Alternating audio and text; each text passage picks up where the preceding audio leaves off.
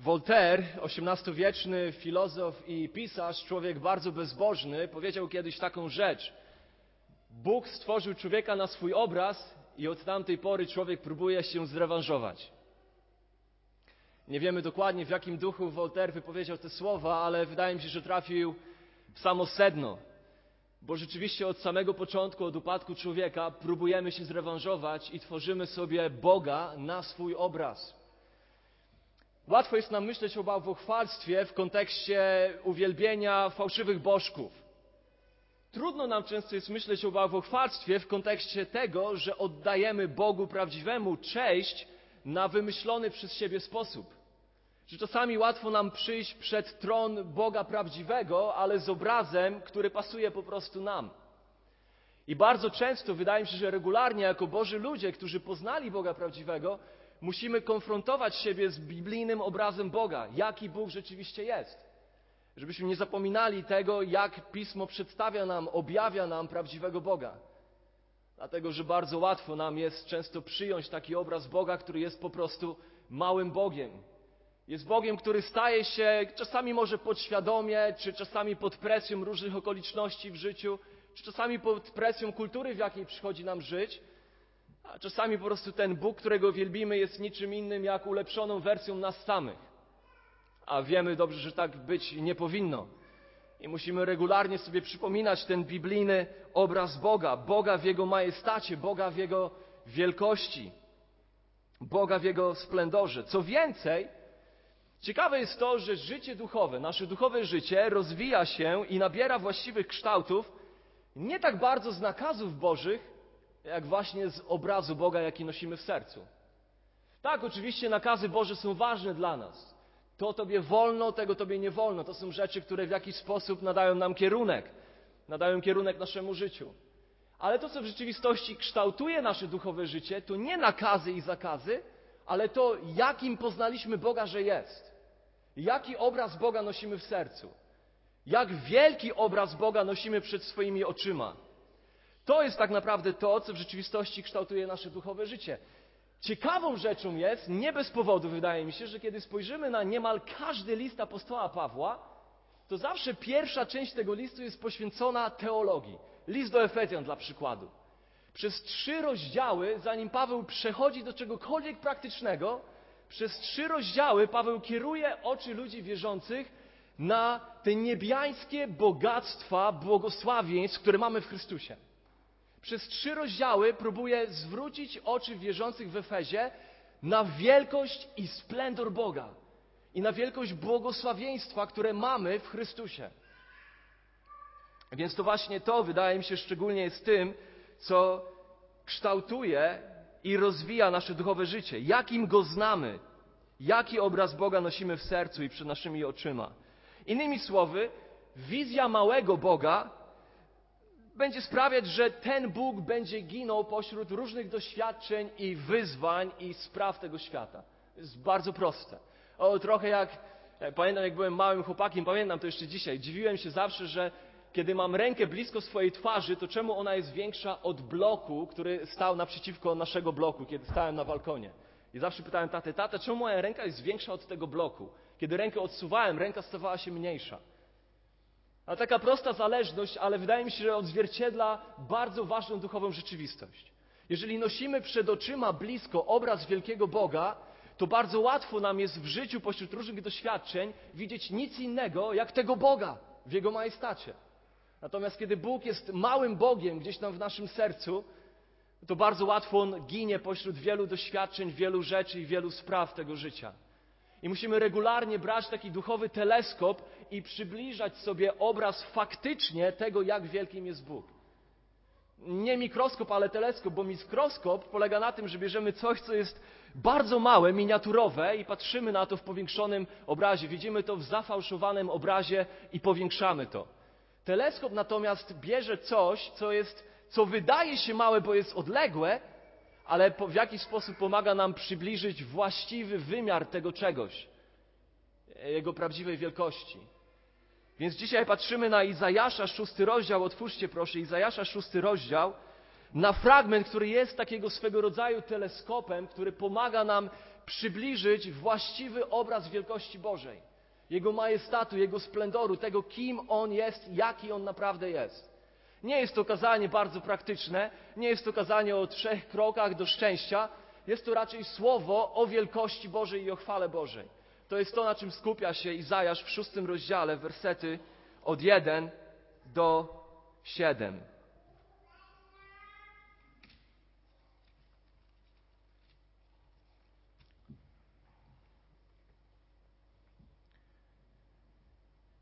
W roku śmierci króla Uzjasza widziałem Pana siedzącego na tronie wysokim i wyniosłym, a kraj jego szaty wypełniał świątynię. Jego orszak stanowiły serafy, z których każdy miał po sześć skrzydeł.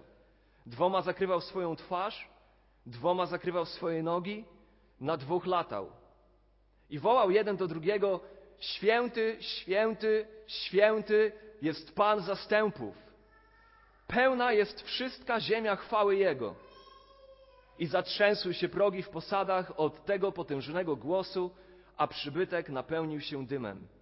I rzekłem: Biada mi, zginąłem, bo jestem człowiekiem nieczystych warg i mieszkam pośród ludu nieczystych warg, gdyż moje oczy widziały króla, pana zastępów. Wtedy przyleciał do mnie jeden z serafów, mając w ręku rozżarzony węgielek, który szczypcami wziął z ołtarza i dotknął moich ust i rzekł: Oto dotknęło to Twoich warg i usunięta jest Twoja wina, a Twój grzech oczyszczony. Myślę, że widzimy już od razu, tylko czytając ten fragment, widzimy wizję wielkiego Boga, jakim widzi go Izajasz, kiedy jest w świątyni, modli się i jest powzięty w tej wizji do okręgów niebieskich i tam widzi na tronie Boga w Jego majestacie. To właśnie kiedy Bóg staje się mały w naszych oczach, to właśnie wtedy zaczynają wygrywać zmartwienia, zaczynają wygrywać troski, zaczynają wygrywać różnego rodzaju zmagania. To wtedy zaczynają się pojawiać problemy w naszym nastawieniu do życia, w naszym nastawieniu do ludzi, do relacji, nawet w naszym nastawieniu do grzechu. To kiedy Bóg jest mały, zazwyczaj duże wydają się wszystkie inne rzeczy, duzi wydają się wtedy ludzie. Praktycznie rzecz biorąc, kiedy Bóg jest mały w naszych oczach, to wydaje mi się, że zaczynamy ulegać presjom otoczenia, obawiając się, co pomyślą inni. To jest jeden z objawów, kiedy możemy zacząć domyślać się, że prawdopodobnie obraz Boga w naszych sercach zmalał. Kiedy zaczyna nam być trudno mówić nie rzeczom, o których wiemy, że powinniśmy mówić im nie. To jest prawdopodobnie kolejna wskazówka, że obraz Boga w Twoim sercu zmalał. Kiedy nasze życie zaczyna być kontrolowane oczekiwaniami innych ludzi. Kiedy w naszym życiu zaczyna się pojawiać więcej kłamstwa, tuszowania, ukrywania, zacierania, koloryzowania prawdy. Kiedy w naszym życiu zaczyna się pojawiać kompromis na grzech. Kiedy zaczynamy być kontrolowani tym, co posiadają inni ludzie, kiedy to budzi jakąś zawiść i zazdrość w naszym sercu i tak dalej, i tak dalej. To wszystko to są objawy, że prawdopodobnie obraz Boga w Twoim sercu zmalał.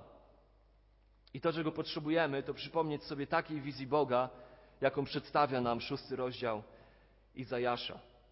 W szóstym rozdziale Izajasza ten fragment możemy zatytułować tak, że jest to, widzimy tutaj małego człowieka z wizją wielkiego Boga. Jest to fragment o małym człowieku z wizją wielkiego Boga.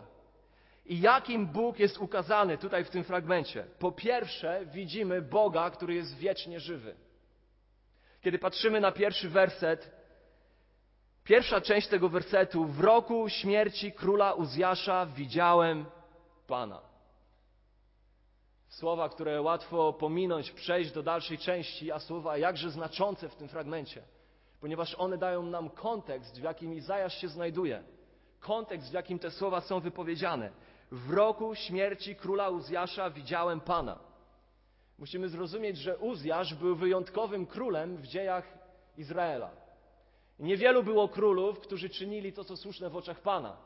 W, w północnym królestwie Izraela tam nie było żadnych króli, którzy czynili co słuszne w oczach Pana. W południowym królestwie było ich kilku. Jednym z najlepszych był Uzjasz. Uzjasz był tym królem, on miał swoje problemy, on z powodu grzechu, potem Bóg zesłał na niego chorobę, ale ogólnie Uzjasz był niezwykle dobrym królem, zwłaszcza w porównaniu do innych króli. Rządził przez 52 lata, przeprowadził liczne reformy w kraju, wzmocnił miasta, szczególnie Jerozolimę, rozwinął rolnictwo, rozwinął gospodarkę. Niewielu takich było. I teraz pojawia się pytanie: Uzjasz jest martwy. Co będzie dalej? Jak potoczą się losy ludu Bożego? Wiemy przecież, że większość tych, którzy panowali pośród nas, nie czynili tego, co słuszne w oczach Pana. Jaki będzie kolejny król? Co z nami będzie? Strach przed zmianami. Myślę, że jest to dobrze nam znane, kiedy na horyzoncie pojawia się jakaś zmiana. Zwłaszcza, że czasy, w których Uzjasz umiera, to były czasy niezwykle chaotyczne. Pięć lat przed śmiercią Uzjasza na horyzoncie pojawia się Asyria. Imperium Asyrii z ambicjami, by podbić cały ówczesny świat. Narody w panikę wpadają, zaczynają zawierać ze sobą koalicje, zawierać ze sobą pakty, żeby w jakiś sposób stawać naprzeciw Asyrii. Wszędzie panuje postrach. I to właśnie w tym czasie, w tym czasie chaosu, w tym czasie trudnych zmian, w tym czasie niepewności, ogromnych znaków zapytania dla ludu Bożego, Izajasz wstępuje do świątyni, aby modlić się. I tam ukazuje mu się Bóg. Bóg, który żyje, ponieważ w roku śmierci króla Uzjasza, w roku śmierci tego, który panował na ziemi, ten, który panuje w niebie, wciąż jest żywy. W roku śmierci króla Uzjasza, Uzjasza coś bardzo pesymistycznego, widziałem Pana. Coś bardzo optymistycznego. Bóg jest ukazany jako ten, który jest wiecznie żywy. Kiedy czytamy Boże Słowo, kiedy grzech wszedł na świat, widzimy w piątym rozdziale pierwszej Mojżeszowej, zaraz na samym początku, po wejściu grzechu na świat, widzimy genealogię potomków Adama wypisanych i od wersetu 11 mniej więcej czytamy, tak naprawdę od wersetu pierwszego, kiedy czytamy o potomkach Adama, piąty werset. Adam przeżył 90, 30, 930 lat i umarł. Werset ósmy. Set przeżył 912 lat i umarł. Werset jedenasty. Enosz przeżył 905 lat i umarł. Kanan przeżył 910 lat i umarł. Werset 17. Kolejna osoba umarł. Werset 20. I umarł. I cechą wspólną wszystkich ludzi jest to, że umierają. Zapłatą za grzech jest śmierć, między innymi śmierć fizyczna. I król Uzjasz także był martwy, ale w tym czasie Izajasz, powzięty w wizji, widzący Boga w jego wielkości, widzi, że Bóg żyje. Kiedy umarł Mojżesz, Bóg pozostał żywy. Kiedy umarł Dawid, Bóg pozostał żywy. Kiedy umarł Uzjasz, Bóg pozostał żywy. W księdze Jozłego w pierwszym rozdziale, wersety 1-2 czytamy: Po śmierci Mojżesza, sługi Pana, rzekł Pan do Jozłego, syna Nuna, sługi Mojżesza, tak. Mojżesz, mój sługa, umarł. To nie były dobre wieści. Nikt w ogóle przed, yy, przed Jozułem w Piśmie Świętym, przez pierwsze pięć ksiąg Starego Testamentu, nikt w Piśmie Świętym nie jest nazwany sługą Pana, poza Mojżeszem. To był wyjątkowy tytuł w Starym Testamencie, przeznaczony dla wyjątkowych osób o wyjątkowym powołaniu. Mojżesz, sługa Pana, umarł. Ten, który był kimś wyjątkowym w dziejach ludu Bożego, nie żyje. Teraz ty, Jozue, Jozue nie jest nazwany sługą Pana, jest nazwany jedynie synem Nuna, sługą Mojżesza. Masz wprowadzić mój lud do tej ziemi. I dalej w, piąty, w pierwszym rozdziale czytamy: Nie bój się, bądź mężny, bądź mocny. W każdym razie tutaj się zaczyna to całe wyzwanie, powołanie Jozuego tym stwierdzeniem. Mojżesz, mój sługa, umarł. Mojżesz nie żyje. I Jozue teraz miał wejść w sandały Mojżesza. I to nie były małe sandały, w które on musiał wejść. Sandały samego Mojżesza, wyjątkowego przywódcy, o którym piąta Mojżeszowa mówi, że to jest ten, co do którego, wobec którego nie powstał już nigdy w Izraelu prorok równy Mojżeszowi, który obcował z Jachwę twarzą w twarz. Wyobraź sobie wejście w tę pozycję, w której wiesz, że nie będziesz równy poprzednikowi. Teraz twoja kolej, Jozue. To tak jak przejąć film, firmę Apple'a po, po Steve'ie Jobsie. Co miało być kluczem do sukcesu Jozuego? Czytamy dalej w pierwszym rozdziale. Bóg mówi, bo nikt przed Tobą się nie ostoi, dopóki żyć będziesz. Jak byłem z Mojżeszem, tak będę z Tobą, nie odstąpię Cię, ani Cię nie opuszczę. W dziewiątym wersecie Bóg mówi, czyż nie przykazałem Ci, bądź mocny i mężny, nie bój się i nie lękaj się, bo Pan Bóg Twój będzie z Tobą wszędzie, dokądkolwiek pójdziesz. Tak jak byłem z Mojżeszem, który umarł, tak będę z Tobą, bo chociaż Mojżesz nie żyje, ja żyję wiecznie. Czy Jozue będzie w stanie wejść w sandały samego Mojżesza jako lider Izraela? Odpowiedź brzmi tak. Będzie w stanie nie tyle ze względu na samego Jozuego, ale ze względu na obecność Jahwe z nim, tego, który żyje. Jan Kalwin bardzo pomocnie dla nas komentuje ten fragment. Jest tutaj bardzo pożyteczna dla nas refleksja. Mianowicie, że nawet kiedy ludzie są odcięci przez śmierć i zawodzą w samym środku swojej kariery, wierność Boga nigdy nie zawodzi. Ze śmiercią Mojżesza wydawało się, że smutna zmiana była na horyzoncie. Ludzie zostali pozostawieni jak ciało z odciętą głową. Będąc w zagrożeniu rozproszenia się, nie tylko prawda Boża okazała się nieśmiertelna, ale też to, że Jego nadzwyczajna moc jest związana ludźmi. Bóg, który jest wiecznie żywy, Jego moc, Jego obecność nie jest związana w żaden sposób z okolicznościami życia i ze śmiercią nawet największych przywódców. W Psalmie 90, w wersecie drugim czytamy: Od wieku po wiek Ty jesteś Bogiem. I dalej widzimy Boga, który jest nie tylko wiecznie żywy, ale widzimy Boga, który jest wiecznie żywy, by władać. Więc widzimy Boga władającego. Pierwszy werset dalej szóstego rozdziału Izajasza. W roku śmierci króla Uzjasza widziałem Pana siedzącego na tronie wysokim, wyniosłym. Widziałem Pana siedzącego na tronie. To, jakim, w jakiej pozycji widzi Izajasz Boga, to jest pozycja tronu, to jest pozycja panowania. Kiedy ziemski król umarł, król królów, pan panów żyje. Siedzi na tronie. Nawet kiedy wydaje się, że świat się sypie, kiedy sytuacja gospodarcza jest niepewna, kiedy sytuacja polityczna jest niepewna, Pan zasiada na tronie. Nawet nie stoi, nie wstaje z tronu, ale siedzi spokojnie na tronie.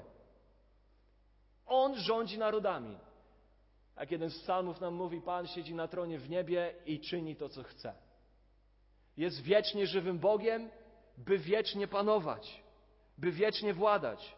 W niebie, w tej sytuacji, chociaż tutaj jest zamęt, jest tutaj chaos, w niebie nie ma ani jednej sylaby postrachu, ani nie ma ani jednej głoski jakiegoś zmartwienia.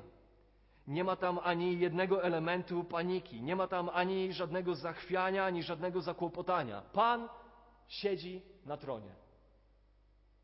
Pan żyje i żyje, aby władać. Jest Bogiem, którego władza jest ostateczna i niezawisła. Podlega Jemu. I ten, który jest nazwany Panem, Uzjasz widział Pana, tutaj mógł, mógł, mógł być użyty na przykład imię hebrajskie Elohim, oznaczające bóstwo, którym Bóg jest. Albo mogłoby być użyte hebrajskie imię Jahwe, oznaczające tą odrębność, samoistność Boga, to osobowe imię Boga. Natomiast tutaj w pierwszym wersecie jest użyte imię Adonai. Ten, którego widzi Izajasz na tronie w niebie, to jest Adonai. To imię hebrajskie, które oznacza tego, który panuje, który króluje. Oto Adonai, oto prawdziwy władca nie abdykował. On dalej rządzi. Druga kronik, 20 rozdział, szósty werset. Boże Ojców naszych, czy nie Ty jesteś Bogiem w niebiesach? Ty władasz nad wszystkimi królestwami narodów. W Twoim ręku jest siła i moc i nie ma takiego, kto by Ci mógł sprostać. Jednym z najwyraźniejszych przykładów są rządy Nabuchodonozora. Wydaje mi się, że w całej historii, spisanej historii ludzkości, Nie było nigdy władcy ziemskiego, który miał większą władzę na ziemi niż Nabuchodonozor. I kiedy czytamy Księgę Daniela, widzimy, że to nie on tak naprawdę jest tym, który panuje. Widzimy doskonale suwerenne panowanie Boga. On siedzi na tronie i on realizuje swoje zamiary i swoje plany, nawet przez Nabuchodonozora, któremu się wydaje, że on jest największym władcą i jemu się należy cześć i chwała. Psalm 29, werset 10. Pan zasiadł na tronie nad wodami potopu, Pan zasiadać będzie jako król na wieki. Jego tron jest tronem niezawisłej władzy. On włada jak chce. Czy Jego władza nam się podoba, czy nie. Ona jest właściwa, ona jest mądra, Jego władza jest doskonała. Widziałem na tronie Pana. Rzymian 11 rozdział, wersety 33-36. O głębokości bogactwa i mądrości i poznania Boga. Jakże niezbadane są wyroki Jego i niewyśledzone drogi Jego. Bo któż poznał myśl Pana, albo któż był doradcą Jego? Albo któż wpierw dał Mu coś, aby za to otrzymać odpłatę? Albowiem z Niego i przez Niego i ku Niemu jest wszystko. Jemu niech będzie chwała na wieki. Amen. On jest sądem najwyższym, On jest władzą ustawodawczą i On jest władzą wykonawczą. I nie ma innej, która by mogła w jakikolwiek sposób zaburzyć Jego panowanie. Jego tron jest ponad wszystkie trony. Żyje wiecznie, żyje, by wiecznie panować. I dalej czytamy, że żyje, by wiecznie panować w sposób potężny. Widziałem w roku śmierci króla Uzjasza Pana, siedzącego na tronie wysokim i wzniosłym. Jest to tron, który jest opisany jako wysoki i wzniosły, albo wysoki i wyniosły. Jego moc i władza są ponad wszelkie władze. Izajasza 46:10. Od początku ogłaszam to, co będzie, mówi Pan. I od dawna to, co się jeszcze nie stało. Wypowiadam słowa i mój plan się ostaje i spełniam każde moje pragnienie. Daniela 4:35. A wszyscy mieszkańcy ziemi uważani są za nic. Według swojej woli postępuje z wojskiem niebieskim i z mieszkańcami ziemi. Nie ma takiego, kto by powstrzymał jego rękę i powiedział mu, co czynisz. Albo jak woła psalmista, Bóg nasz jest w niebie, czyni wszystko, co chce. Fakt Bożej władzy i potęgi tej władzy jest czymś cudownym, kiedy Bóg jest po naszej stronie. Kiedy jesteś pojednany z Bogiem, to fakt Jego wiecznej władzy jest czymś cudownym dla nas. Kiedy my, którzy byliśmy raz wrogo usposobieni przez krew Chrystusa, zostaliśmy usynowieni, byliśmy dalecy, teraz jesteśmy bliscy. Ale jeżeli Twoje życie z Bogiem nie jest uporządkowane, jeżeli w jakikolwiek sposób polegasz co do zadośćuczynienia za Twoje grzechy na czymkolwiek innym niż Chrystusie, może jest to Twoja własna pobożność, może jest to Twoje pochodzenie, może jest to Twoja tradycja, może jest to Twoja własna filozofia, którą przyjąłeś w życiu. Cokolwiek by to nie było. Jeżeli Twoje życie nie jest uporządkowane z Bogiem, Twoje grzechy nie są rozprawione się przed Bogiem, a jedynie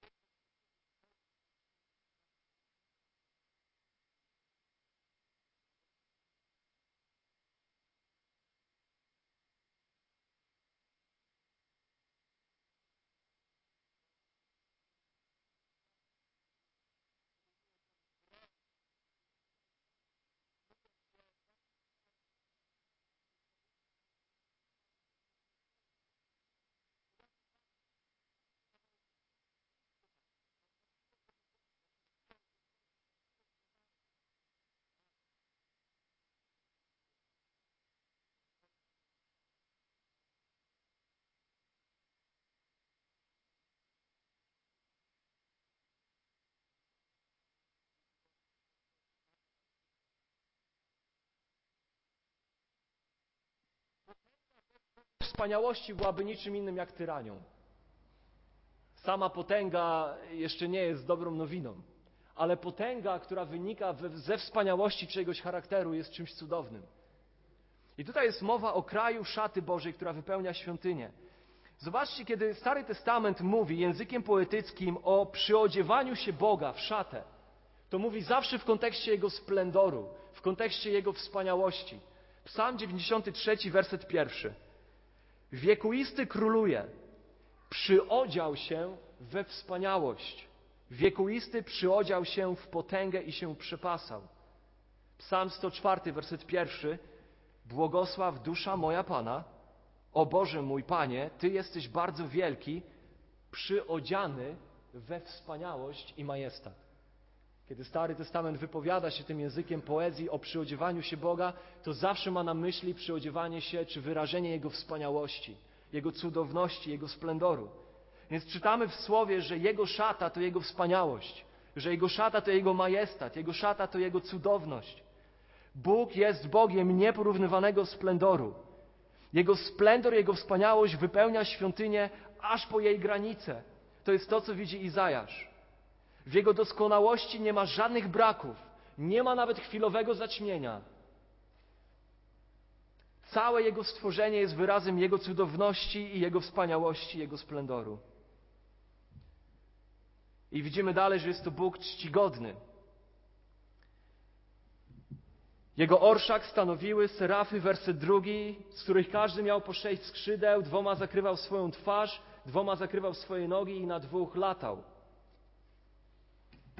Widzimy tutaj anielskie istoty, orszak anielskich istot. Serafy, od hebrajskiego słowa, które oznacza ogień, prawdopodobnie jakieś płonące, majestatyczne, niebiańskie istoty, trzy pary skrzydeł, każda para skrzydeł ma jakieś zadanie – Werset czwarty, kiedy przemówił jeden z nich, to zatrzęsły się progi w posadach świątyni. Czytamy, że to nie były byle jakie aniołki z niemowlęcymi twarzami, ale potężne, majestatyczne istoty. I co robią te potężne, majestatyczne istoty, kiedy znajdują się przed obliczem Bożym? Czytamy, że nawet one nie mogą patrzeć na Pana, nie są godne odsłonić swoich stóp przed Nim, wielkie i wspaniałe, a jednak z poczuciem ogromnej czci wobec Boga, w świętej bojaźni. Pamiętamy Mojżesza na pustyni, na zwykłej ziemi, kiedy Bóg mu się objawił w płonącym krzewie, przemówił: Zdejmij sandały, bo stoisz na ziemi świętej. Za każdym razem w Starym Testamencie, gdzie pojawia się obecność Boża, miejsce staje się święte. Budzi jakiegoś rodzaju bojaźń i cześć. W drugiej Mojżeszowej, w 33 rozdziale, tam Bóg mówi do Mojżesza, Ty będziesz prowadził mój lud. Tam Mojżesz odpowiada, ale ja nie jestem w stanie tego zrobić, nie, nie mogę zrobić tego sam, kto pójdzie ze mną? Bóg odpowiada Mojżeszowi, ja pójdę z Tobą, moja obecność będzie z Tobą. Parafrazując Mojżesza, Mojżesz mówi, fajnie, ale ja chcę jakiś dowód, skąd ja będę wiedział, że Ty ze mną pójdziesz? Czy możesz mi pokazać swoją chwałę? I odpowiada w 20 wersecie Bóg Mojżeszowi: Nie możesz oglądać oblicza mojego, gdyż nie może mnie człowiek oglądać i pozostać przy życiu. Ale pozwolę Tobie oglądać chociaż poblask, odblask mojej chwały. Przejdę obok i będziesz widział odblask mojej chwały. I tutaj te istoty zakrywają twarz, nawet one nie mogą oglądać Bożej chwały. Oczywiście my wiemy w Nowym Testamencie jako lud Nowego Przymierza, drugi list do Koryntian, trzeci rozdział chociażby, my stajemy przed Bogiem z odsłoniętym obliczem. Z powodu działania Ducha Świętego na podstawie dzieła Chrystusowego, my, ludzie Nowego Przymierza, możemy oglądać Bożą chwałę na obliczu Chrystusowym, jak mówi czwarty rozdział drugiego Koryntian, szósty werset. Oglądamy chwałę Bożą na obliczu Chrystusowym. Ale to nie zmienia faktu, że Boży majestat Boża władza, Boża wieczność, Boży splendor i wspaniałość są czymś, co powinno budzić cześć i podziw. W kontraście do zuchwałości. Świadomość Bożej chwały nigdy nie może pozwolić do tego, że czujemy się zuchwali przed Bożą obecnością. 1 Samuela 12:24 Tylko żyjcie w bojaźni Pana i służcie Mu wiernie z całego serca, szczególnie, że przekonaliście się, jak wielki On jest wobec was. Żyjcie w bojaźni Pana. Chociaż mamy dostęp do tronu łaski z ufnością, to tam nie ma miejsca na zuchwałość. Psalm 89, werset 7. Bóg budzący respekt przebywa w Radzie Świętych, mocniejszy i groźniejszy niż wszyscy wokół Niego. I dalej widzimy te anielskie istoty w czci i w bojaźni przed majestatem Bożym wołają, werset trzeci, Święty, święty, święty jest Pan zastępów, pełna jest wszystka ziemia chwały Jego. I zatrzęsły się progi w posadach od tego potężnego głosu, a przybytek napełnił się dymem. Święty, święty, święty jest Pan zastępów. Tak jakby tutaj język ludzkiej poezji się kończył. Jakby tutaj Izajasz już nie ma nic do powiedzenia, tylko zwrócić uwagę na wołanie istot anielskich święty, święty, święty i to jeszcze po trzykroć, używając ten zabieg literacki na podkreślenie ważności i istoty świętości jako atrybutu Bożego. Jakby patrząc na majestat Boga pozostaje tylko jedno słowo święty. Święty, co znaczy w swojej istocie całkowicie odrębny, całkowicie poza, całkowicie inny, doskonale czysty, doskonale doskonały, absolutnie boski w swojej boskości. To jest to, co różni Stwórcę od stworzenia. I nie ma większej rzeczywistości niż On, nie ma większej istoty niż On. Ten, który jest standardem wszech rzeczy. 1 Samuela 2:2 Nikt nie jest tak święty jak Pan bo też nie ma nikogo prócz Ciebie, nikt nie jest taką skałą jak nasz Bóg. Izajasza 40, 25. Do kogo więc jestem według Was podobny? Mówi Bóg. Kto może być mi równy? Pyta święty. Świętość Boża wskazuje na całkowitą Jego odrębność, całkowitą Jego inność od nas. Gdyż ja jestem Bogiem, a nie człowiekiem, świętym pośród Was nieporównywalny. Teolog, biblista świętej pamięci R.C. Sproul powiedział: Każda próba zrozumienia Boga w odłączeniu od Jego świętości jest bałwochwalstwem. Każda próba zrozumienia Boga w odłączeniu od Jego świętości jest bałwochwalstwem. Pamiętam, jakiś czas temu miałem rozmowę z przyjacielem niewierzącym, a propos tego, jak cechą ludzkiego serca jest niedostateczna, wybrakowana, ułomna wizja Boga, to się podzielę tą ilustracją. Wizja Boga, który jest po prostu swego rodzaju ulepszoną wersją nas samych. My żyjemy w takich czasach, gdzie taką tendencję mamy. W czasie tak olbrzymiej bezbożności i zeświadczałości nawet chrześcijan, nawet Kościoła. Nawet chrześcijaństwo staje się swego rodzaju ateizmem. Biblijny obraz Boga zostaje zamieniony na obraz Boga, który po prostu nam pasuje, który jest wygodny, który wyskakuje z magicznej lampy na każde nasze zawołanie, żeby spełniać nasze życzenia i nasze zachcianki, i który powinien się cieszyć z tego powodu, że my stajemy przed Jego obliczem, żeby wielbić Go. Tak jakbyśmy to my byli najważniejsi w tym całym planie zbawienia i uwielbienia Boga. I niedawno rozmawiałem ze znajomym na temat Ewangelii. Rozmawialiśmy, nasza rozmowa przeszła na temat grzechu, sprawiedliwości i sądu. W końcu ten znajomy odpowiedział do mnie: Nie, ze mną wcale nie jest tak źle, jak mówisz. Dotyczyło to tego, że próbowałem pokazać mu, że w obliczu Bożej świętości wszyscy mamy problem ze swoim grzechem, nie wyglądamy dobrze i zasługujemy na, na Boży gniew, sprawiedliwy, święty gniew. I on powiada: Nie, ze mną nie jest tak źle, w ogóle z nami chyba nie jest tak źle, jako z ludźmi. Sam Bóg musiał przecież widzieć w nas wielką wartość, skoro był gotów poświęcić swego syna za nas. Bóg musiał widzieć w nas wielką wartość, skoro poświęcił swojego syna za nas. Ofiara Chrystusa wskazuje na wartość Bożej miłości, a nie na wartość naszej atrakcyjności. Ale zobaczcie, jak nawet dzisiaj w pojmowaniu chrześcijaństwa bardzo łatwo ulegamy takiemu obrazowi Boga, który po prostu jest podobny nam i sprawia, że my dobrze się czujemy.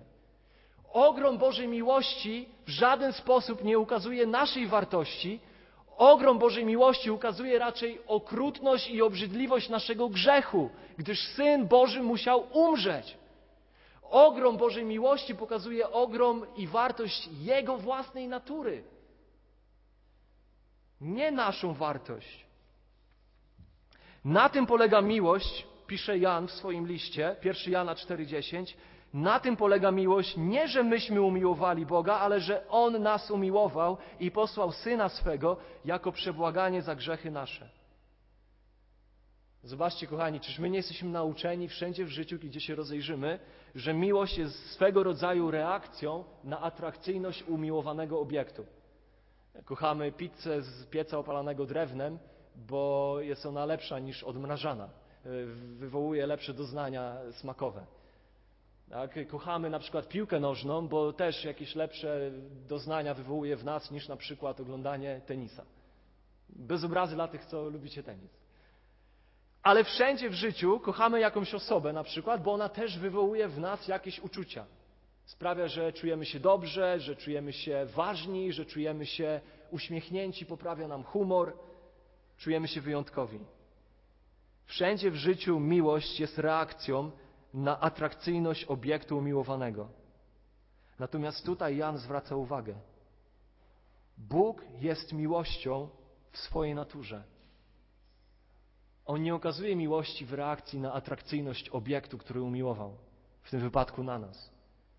On nie reaguje na nas, ponieważ my w jakiś sposób okazaliśmy się atrakcyjni. Jego miłość jest reakcją na to, kim On jest. To jest wypływ Jego natury, Jego istoty. Jego miłość pokazuje nam raczej ogrom naszego problemu, a nie ogrom naszej wartości. Suma summarum, potrafimy być tak zaabsorbowani sobą, nawet w chrześcijaństwie, że czasami nawet nieświadomie tworzymy sobie Boga, który jest wygodny, który nam pasuje, Boga na swój obraz. A tutaj Bóg w Jego świętości, po trzykroć święty. I ziemia zatrzęsła się w posadach, jak wulkan, który zaraz miałby wybuchnąć. Przybytek napełnił się dymem. Trzęsienie ziemi, ogień, dym, manifestacja Bożej obecności. I wyznanie Izajasza czytamy: Biada mi. Biada mi. Zwykle Izajasz w księdze Izajasza, jeżeli czytaliście, to widzicie, że tam prawie zawsze jest biada wam. Biada wam, to jest słowo Izajasza w tej księdze, ale tutaj, skonfrontowany z Bożą świętością, patrzy na siebie i woła: Biada mi. Biada mi, jestem człowiekiem nieczystych warg. Jestem zniszczony dosłownie w hebrajskim. Zginąłem ponieważ zobaczyłem Boga w Jego chwale, w Jego świętości. Innymi słowy, właściwa wizja Boga musi prowadzić do właściwej wizji samego siebie i swojej grzeszności. Brak właściwej wizji siebie świadczy o tym, że nie posiedliśmy właściwej wizji Boga. Hiob, Księga Hioba, 38 rozdział. Tam w tym rozdziale, w ogóle przez całą księgę, Hiob pyta: Boże, co się dzieje? Nie rozumiem, wytłumacz mi to. I w końcu Bóg odpowiada w 38 rozdziale. I odpowiedź Boga brzmi mniej więcej tak, 42 rozdział, wersety od 5 do 6. E, Bóg odpowiada tam w ogóle w 38 rozdziale, czy, czy Ty byłeś przy zakładaniu fundamentów ziemi? Czy Ty chcesz się wdawać ze spór z Twórcą? Czy Ty byłeś, kiedy galaktyki tworzyłem i nadawałem im nazwy? Czy Ty byłeś przy tym, kiedy tworzyłem kolory świata i, i zwierząt? I w końcu Hiob reaguje w 42 rozdziale i mówi tak. Tylko ze słyszenia wiedziałem o Tobie, lecz teraz moje oko ujrzało Cię. Przeto odwołuję moje słowa i kajam się w prochu i popiele. Widzimy, jak znowu po raz kolejny właściwa wizja Boga prowadzi do ogromnej skruchy i właściwego spojrzenia na siebie samego. Potrzeba złamanego, ukorzonego, uniżonego serca w obliczu świętości Bożej. Przed obliczem Bożej świętości nie ma miejsca na tanią łaskę. W prawdziwym odkupieniu musi mieć miejsce. Prawdziwe odkupienie zaczyna się od odczucia prawdziwego bólu. Bólu swojego własnego duchowego bankructwa w obliczu Bożej świętości. Bólu spowodowanego poczuciem swojej własnej grzeszności w obliczu świętego Boga.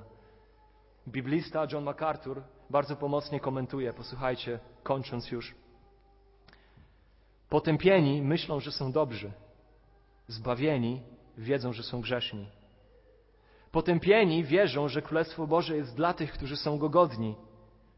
Zbawieni wiedzą, że Królestwo Boże jest dla tych, którzy mają świadomość tego, jak niegodni są. Potępieni wierzą, że na życie wieczne można zasłużyć.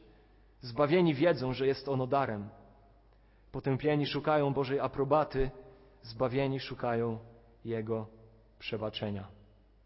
I widzimy ta historia Izajasza przed obliczem Bożego Majestatu, tam w świątyni, w tamtym dniu, kiedy doznaje takiego upadku własnego duchowego bankructwa w obliczu Bożej Świętości, widzimy, Bóg reaguje łaską. Widzimy, jak jeden z serafów, mając w ręku rozżarzony węgielek wzięty z ołtarzu ofiarnego, dotyka ust Izajasza i oczyszcza jego winę. Usunięta jest Twoja wina i Twój grzech odpuszczony. I tym samym ten fragment wskazuje nam na doskonałość dzieła Chrystusowego. Kiedy z tej świątyni niebiańskiej, do której wszedł Chrystus, jak pisze nam autor listu do Hebrajczyków, nie z krwią kozów i baranów, ale ze swoją własną, by raz na zawsze w sposób doskonały złożyć ofiarę za tych, którzy są Jego, abyśmy przez tą zasłonę, którą jest Jego ciało, jak pisze autor do Hebrajczyków, dziesiąty rozdział, i przez Jego krew, drogą nową i żywą, weszli do świątyni przed obecność Bożą. Boża niezwykła łaska. Więc widzimy Boga, który jest wiecznie żywy, wiecznie żywy, by wiecznie panować, by panować w sposób potężny, w swoim splendorze, pełni splendoru i wspaniałości, budzący cześć i bojaźń, a nie zuchwałość, gdyż jest Bogiem, który jest po trzykroć święty i cudowny i całkowicie odrębny od nas i któremu należy się wszelka cześć i chwała. Jeśli kiedykolwiek spacerowałeś pośród potężnych sekwoi, nigdy nie będziesz przytłoczony rozmiarem dębu. Jeśli przeszedłeś przez huragan, to deszcz wiosenny wydaje się niczym. Jeśli byłeś w obecności Boga Wszechmogącego, wszystko, co do tej pory Tobą kontrolowało, traci swoją moc. Pochylmy głowy. Ojcze, dziękujemy Tobie za fragment taki jak ten, który uchyla nam rąbek nieba i ukazuje nam Ciebie w Twoim majestacie, w Twojej wielkości. Jakże potrzebujemy, często przytłoczeni, przygnieceni wyzwaniami codziennego życia, atakowani świeckością tego, co słyszymy wokół nas, co czytamy, co widzimy w mediach. Jakże potrzebne nam jest być odświeżonym wizją Twojej wspaniałości, Twojego splendoru i Twojego majestatu. Abyśmy w obliczu Twojej wielkości mogli zobaczyć, jak wszystko inne niknie, maleje w swojej ważności i w swojej wartości i w swojej mocy, by nami kontrolować. Boże, nawet kiedy wyjdziemy stąd, tak jak pozwoliłeś swojej łasce, swojemu Kościołowi zgromadzić się dzisiaj tutaj, by celebrować Twoją wspaniałość i Twoją łaskę przed Twoim tronem, tronem Twojej łaski, tak kiedy pozwolisz temu Kościołowi rozproszyć się i pójść w świat w tym tygodniu, w różne otoczenia, w różne okoliczności, tak Panie pozwól nam zanieść tą wizję wielkiego Boga z nami, tam wszędzie, gdzie pójdziemy aby Twój Kościół mógł być wzmocniony, aby Twój Kościół mógł być narzędziem uwydatniania Twojej chwały i Twojej wspaniałości i aby Twoje imię rzeczywiście mogło być uwielbione. Panie, potrzebujemy zobaczyć Ciebie takim, jakim jesteś. Niech Twoje imię będzie uwielbione i wywyższone pośród nas, w nas, przez nas, przez naszego Pana i Zbawiciela Jezusa Chrystusa, na którego obliczu oglądamy chwałę Twoją, o Boże z odsłoniętym obliczem, doświadczający przemienienia z chwały w chwałę, aby być podobnym jak ten, który nas zbawił. W imieniu Chrystusa. Amen.